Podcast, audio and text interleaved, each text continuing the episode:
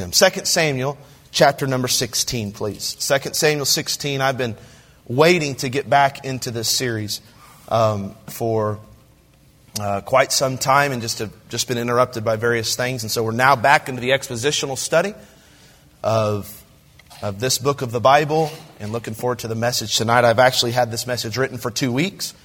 I was writing it two weeks ago, and my wife checked in on me during the day, said, Hey, what are you doing? I said, I'm writing my Sunday night message. And she said, That's, that's interesting. There's not a Sunday night message, it's the FBA musical. And I was already done with it. And I thought, Well, I guess I'll just not have anything to do next week. And so uh, this has been in the, in the slow cooker for a long time. So we'll see how it comes out. But. Uh, I think it's going to be timely and helpful for our church. Verses 5 through 13. I'm not going to waste time tonight. I'll preach as quick as I can, but I believe God has a word for us. Verse 5 And when King David came to uh, Bahurim, behold, thence came out a man of the family of the house of Saul, whose name was Shimei, the son of Gera. He came forth and cursed still as he came. And he cast stones at David. So I want you to get this scene in your mind. We got one of Saul's relatives. Saul's already dead. One of Saul's really, really burnt, hurt, disappointed relatives blaming David, criticizing David, cursing David. He even picks up stones and he's throwing stones at David, basically telling him, I want you dead. That was a common way of killing people in that day. He wasn't going to kill him probably because David had a lot of men around him and he's throwing from a distance likely. But he's, he's signifying, David, you're as good, as good as dead to me. Verse 6 begins to tell us why. And, and all the servants of King David and all the people and all the mighty men were on his right hand and on his left. And thus said Shimei when he cursed, Come out, come out, thou bloody man, and thou man of Belial. The Lord hath returned upon thee all the blood of the house of Saul, in whose stead thou hast reigned. And the Lord hath delivered the kingdom into the hand of Absalom thy son. And behold, thou art taken in thy mischief, behold, or because thou art a bloody man. Then said Abishai, the son of Zeruiah, unto the king, Why should this dead dog curse my lord the king? Let me go over, I pray thee, and take off his head. And the king said, What have I to do with you, sons of Zeruiah, Zeruiah, or Z? So let him curse, because the Lord hath said unto him, Curse David. Who shall then say, Wherefore hast thou done so? And David said to Abishai and to all his servants, Behold, my son, which came forth out of my bowels, seeketh my life. How much more now may this Benjamite do it? Let him alone, and let him curse, for the Lord hath bidden him. It may be that the Lord will look on my affliction, that the Lord will requite me good for his cursing this day. And as David and his men went by the way, Shimei went along on the hillside over against him, and cursed as he went, and threw stones at him and cast dust. Title of the message tonight is this Countering a Critic. Countering a critic. I want to divide the message under two headings. We're going to talk about the characteristics of a critic as we see them in Shimei.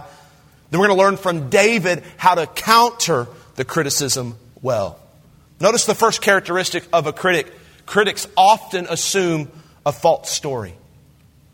Verse 5 tells us that Shimei was of the family of the house of Saul. This explains why he was against David. David had assumed Saul's throne. We know that. And even though David assumed it rightly, it wasn't sitting well with some of Saul's family. I found that many times criticism comes from a place of loyalty. We can take up for somebody we love because we think they've been treated unfairly are overlooked or taken advantage of, so we form a critical spirit in defense of that person. That's what happened with Shimei. Saul was dead by this point, and though David didn't kill Saul, he actually did quite the opposite. When he could have killed Saul, he didn't. He was still being accused by Shimei of doing so. Shimei was hurt, he was grieving, and that caused him to assume a false story about David. Listen, when you're tempted to offer up some criticism out of loyalty or love for a person or just out of personal hurt, you would do well to make sure you know all the facts.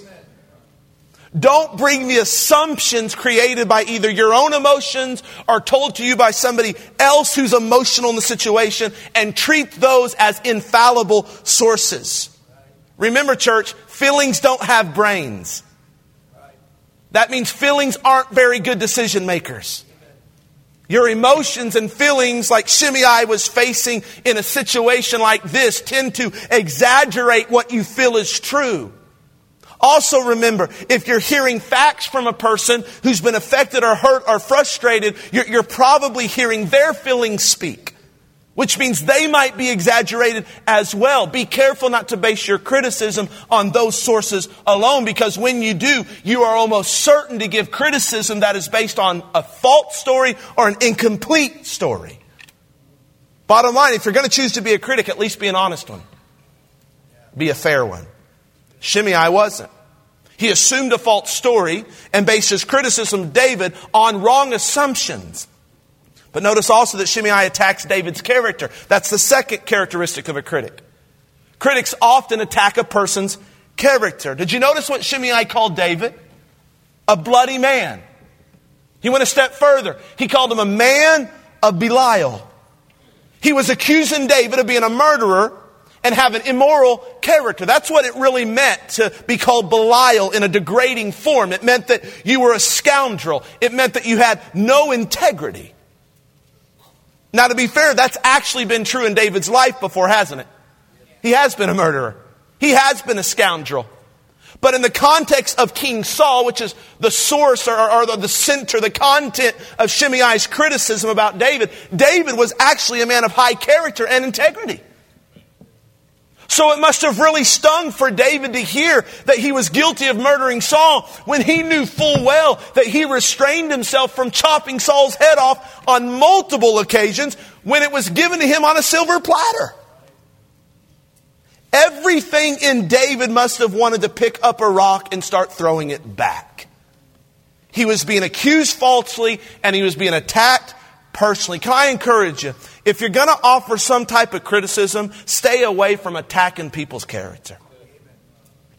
It does no good to slander a person. It does no good to speak ill of their leadership. It does no good to run a person's reputation down because you're hurt. To put it frankly, it's never right for a Christian to be unkind or to be mean or to be a personal there are going to be people that annoy you at the deepest level. There are going to be people with whom you completely disagree. But to attack their character is not the way to respond to that annoyance or disagreement. Critics assume a false story. They, they often attack a person's character. Notice one more. Critics often advertise their complaints publicly. This is what really hurts. When the criticism is not only false, it's not only personal, but it goes public. Shimei created a scene here. We're not going to rehearse it again. We read it. He did this in front of all of David's loyal followers. So be like if you're the boss or you're, you're the employer, you're the, you're, the, you're the head of a company, and somebody comes in and begins to curse you and throw rocks at you and humiliate you in front of all of those that trust you and look up to you, you're going to get defensive. It's going to humiliate you. It's going to embarrass you. It's going to infuriate you. But this is what critics do most of the time. They can't keep their criticism private. They generally have to tell somebody because out of the abundance of the heart, the mouth speaketh. Eventually, internal complaints can no longer stay internal. If they're not dealt with, they leak.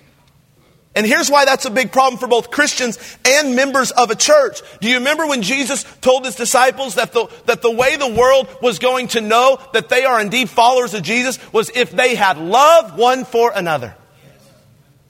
He could have picked all kinds of identifying things, but he picked their love for each other. If we as Christians or church members air our complaints out about others loud and publicly, do you think that people will look at you and say to themselves, they must be a follower of Jesus?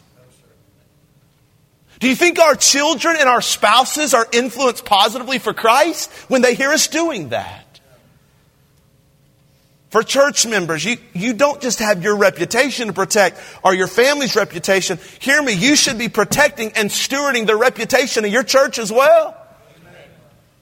Your public criticism should always be filtered by this question How will this affect my church that I'm in a covenant agreement with? How will this affect the mission of my church to help people find and follow Jesus? Let me add this on as far as the church goes when it comes to being part of a growing church. There will always be something to criticize. Healthy things are growing things. Growing things are always in transition. Some of you parents know that all too well. If your baby's healthy, they're growing. And as they're growing, you got you got to buy new diapers. You got to buy bigger clothes. You got to buy bigger pairs of shoes. You know how it is. You got to transition as healthy things grow. And the same is true with churches.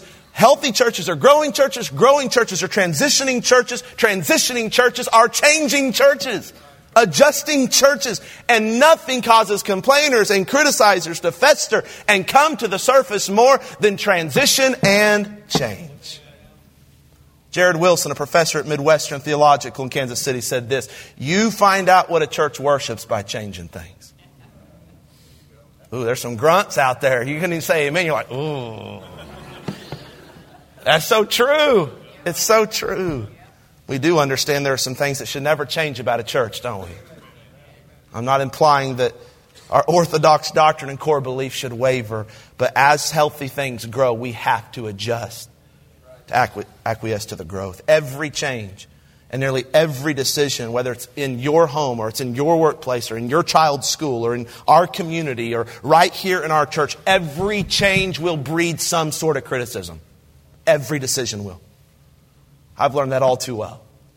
Purpose in your heart tonight that you will not be in the default posture of negativity and complaint. As transition comes in your life, whether it's in this place or outside of this place, be in the posture of humility and flexibility. Can I add a disclaimer? You should be welcome to, to respectfully and privately voice your concerns. You should be willing to do that, if, especially if you can't shake it. But the key is that you're going to offer your criticism to the right person that you're going to approach them the right way, and you're going to make a pre decision before that conversation ever happens that even if your concern doesn't change their mind, you're going to leave it there. Not make it personal or public, and you're just going to go forward. That's a healthy critique. There's some practical, just some practical stuff from, from Shimei's criticism. Um, Aristotle said this criticism is something we can avoid easily by saying nothing, doing nothing, and being nothing. In other words, if you're content in life to never do anything that requires courage, vision, or change, you're never going to encounter critics. But if you're going to do anything that matters, especially if you're in leadership, you're going to encounter criticism. How do you deal with it? Look at verse 9. Then said Abishai, the son of uh, Zeruiah, Z, we're going to just agree to call him Z, why should this dead dog curse my Lord the king. Let me go over, I pray thee, and take off his head. This is the second movement of the message. How do we counter a critic? Well, we get a sword out. That's how. You get your pistol out, you load it up, and you take care of business. Not really. But that's what we feel like doing.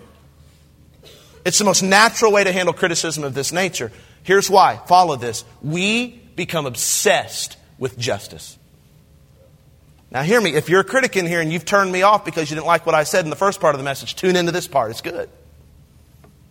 We ask ourselves, why should this dead dog be able to get away with criticizing me like this? I know the facts. I know my motives. I know what I said. I know my intentions. I know the full story. They're wrong and they need to be told so.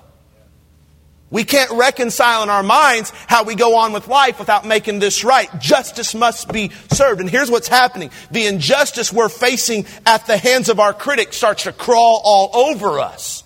It keeps us up at night. It wakes us up in the morning. It goes with us to work. It follows us onto Facebook. It meets up with us at church. It doesn't matter where we go or what we're doing. We can't shake off the criticism. In our minds, our critic is a dead dog who deserves some type of demonstrative response. Here's the danger with those emotions. If we let them crawl over us too long, we're going to start looking for ways to chop off their head. I believe Abishai was speaking literally.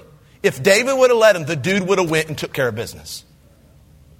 But in our case, we know we can't get away with murder. So we try and find more respectful, sanctified ways to get even with our critic. Can I mention some of those? Thank you. We're going to do it passive aggressively through ignoring that person until they start feeling awkward. Then we're going to make them live in that awkwardness for a while because that's what they deserve. We're going to say snarky things to them whenever we have the opportunity. We won't outright slander them because that's too obvious, like taking their head off. But we're going to find ways to be mean, to be harsh, and to be short with that person. We'll often vindicate ourselves by gossiping about the individual. We know who in our life will always give us a listening ear. We know who we can go to and talk to that will listen to us and agree with us long enough so we can find a release and find some vindication. It doesn't matter what we say, what tone we say it in, what spirit we have. It doesn't matter. We know the person's always going to go like this. Sometimes we chop our critic's head off by manipulating friendships with people that they're friends with. And start to slowly steal loyalty away from the people that they're close, that are close to our critics as a way to get even with our critic. We can use Facebook to throw darts at our critic. After all, our critic used Facebook to falsely accuse us, to attack our character. So we're going to we're going to just spit fire right back at them. You know why? Because we're obsessed with justice. We're obsessed with it.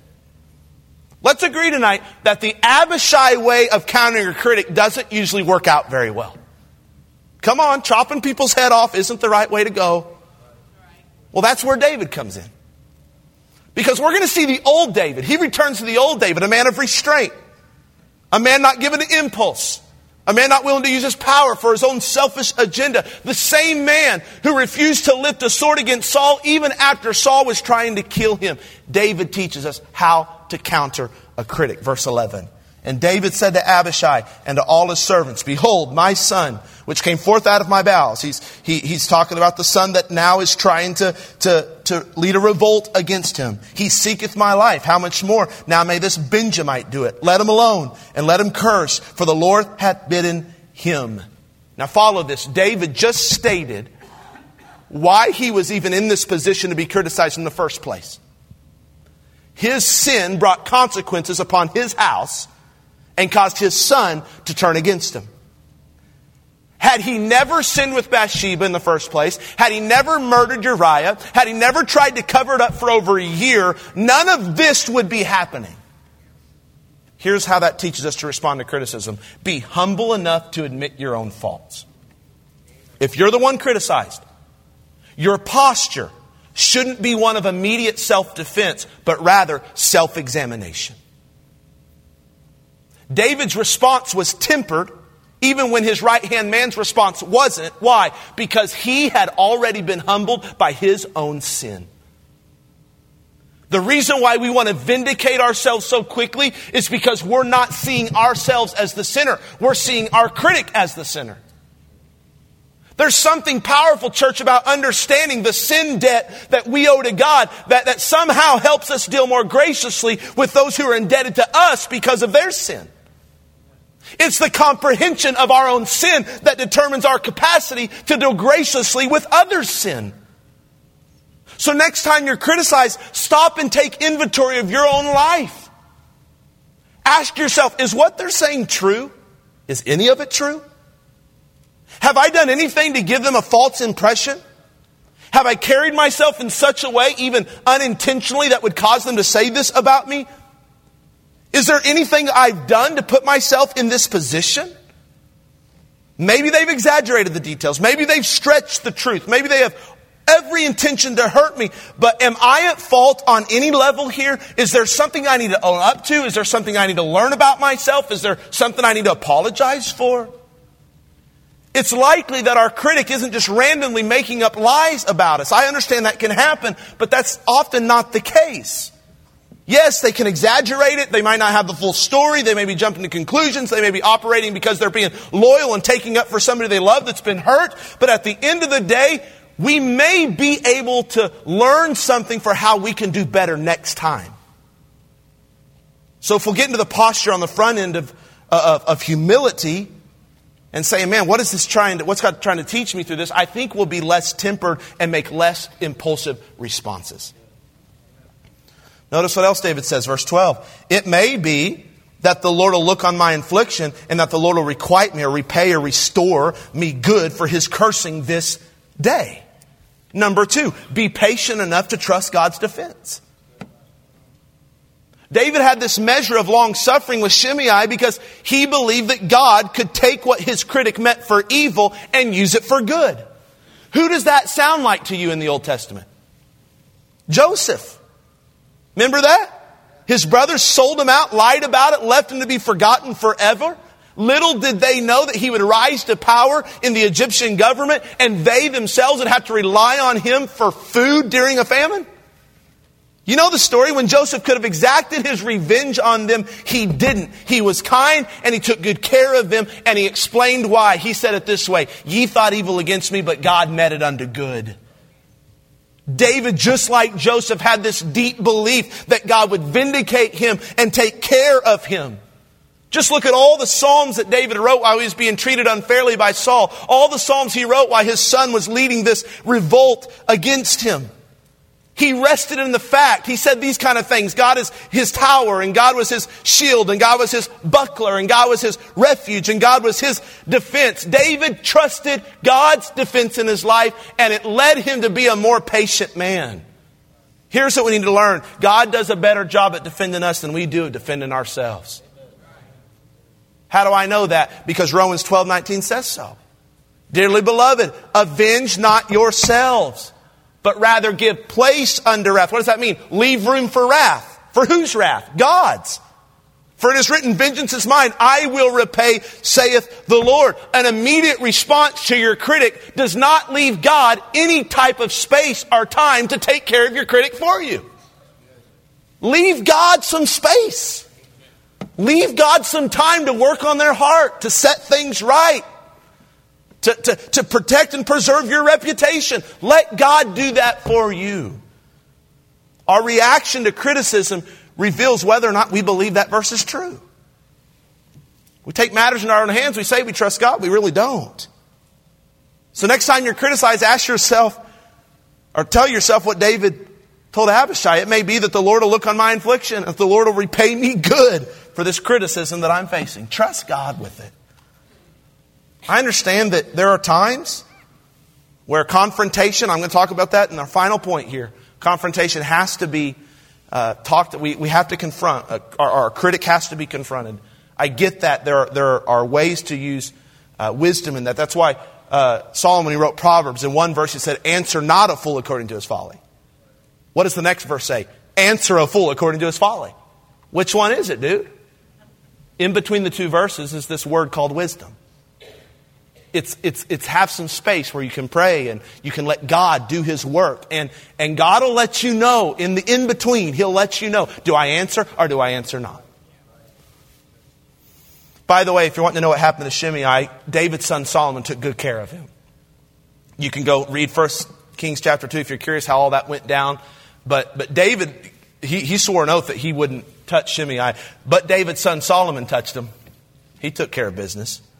So God, God, will, God will be a good defense. So be humble enough to admit our own faults. Be patient enough to trust God's defense. Look at verse 13. And as David and his men went by the way, Shimei went along on the hillside over against him and cursed as he went and threw stones at him and cast dust. How much can one guy take? Okay, one stone's enough. All right, I get it. The dude's having a bad day. One post on Facebook's enough. It just, they're having an emotional moment. One complaint's enough. Everybody struggles with change. But when Shimei's are walking next to you and they just keep throwing stones, and they just won't shut up and they keep posting and they keep complaining and they keep criticizing and they keep talking to others about, like, when is enough enough? When is David, the guy who beat up Goliath with a stone? When is he going to pick up the stone put it in a sling, and throw it back at Shimei. Like he knows how to work stones pretty well. When's, when's enough going to be enough? Did you notice the first phrase of verse 13? And David and his men went by the way. They just went on. They just moved on. Here's how you answer your critic be spiritual enough to control your reaction. One of the fruits of the Spirit is temperance or self control. Hear me, spiritual people are self controlled people. If you can't control what you say, how you say it, when you say it, where you say it, and to whom you say it, you are not as spiritual as you think you are. I'm going to run that by you one more time. If you can't control what you say, how you say it, when you say it, where you say it, and to whom you say it, you are not as spiritual as you think you are. And neither am I. The fruit of a spiritual person, Galatians 5, is self control. David did not answer Shimei. He didn't set the record straight immediately upon being criticized. He just walked on. That means a lot to me coming from a, a slinger who with one sling of a stone could have took care of business. You with me? That's why I revere him so much and his response so much. And here's what we learn. Sometimes the best response and the most spiritual response is no response. When I say no response, I simply mean walking away, saying nothing, and going on with your life. I don't mean just abstaining from saying anything to your critic. I mean abstaining from saying anything at all to anybody except God. Just walk away. The truth is that with God's help, I think we can move on and let more things go than we think we can. Or that in our obsession with justice, we think we should. Here's why this response has proven to be the most beneficial in my life when it's possible. I say when it's possible because Apostle Paul said, "Live with peace, live in peace with all men as you like as it's possible. Live peaceably with all men as much as possible." So there are times I get it when when when you can't dodge confrontation. But here's why. If you can just walk on, you need to walk on. Here's why. Because you usually don't have to apologize for something you never said. There have been times that I've answered my critic and I said the truth, but I had to apologize when I said it, or where I said it, or how I said it. It's much easier on my conscience when I choose to say nothing at all because at that point my hands are clean and I'm right with the Lord. Let me say this though. If you do have to confront the critic because walking away isn't an option in your situation, hear me, you should still be spiritual enough to control your reaction. Christians don't get to use the excuse of their personality to justify their unspiritual responses. Well, Pastor, I'm this number on the Enneagram. It's just who I am. I'm a type A personality. No, it's who you are in the flesh. It's not who you should be in the spirit. God gives every personality type self control when that personality type yields itself to the Holy Spirit of God. So that means that the spirit will help the aggressive personality to be less aggressive and more conversational, more curious. The Spirit will help the passive personality to be less dismissive and more straightforward. The Spirit, if you're yielded to Him, will, will also, watch here, the Spirit will inform the timing and location of your confrontation. The Spirit will probably never tell you to confront your critic in front of a bunch of people. That's not the Spirit, that's the flesh. The Spirit will probably never tell you to confront your critic in front of their kids or yours. That's the flesh. Spirit doesn't lead to that foolishness. Spirit will probably tell you to, to, to, to never confront your critic the first time you see him. So, right when you're offended, you say, next time I see him, I'm talking to him. I don't know if that's always the Spirit of God. I've come to know the Spirit to tell me this be patient.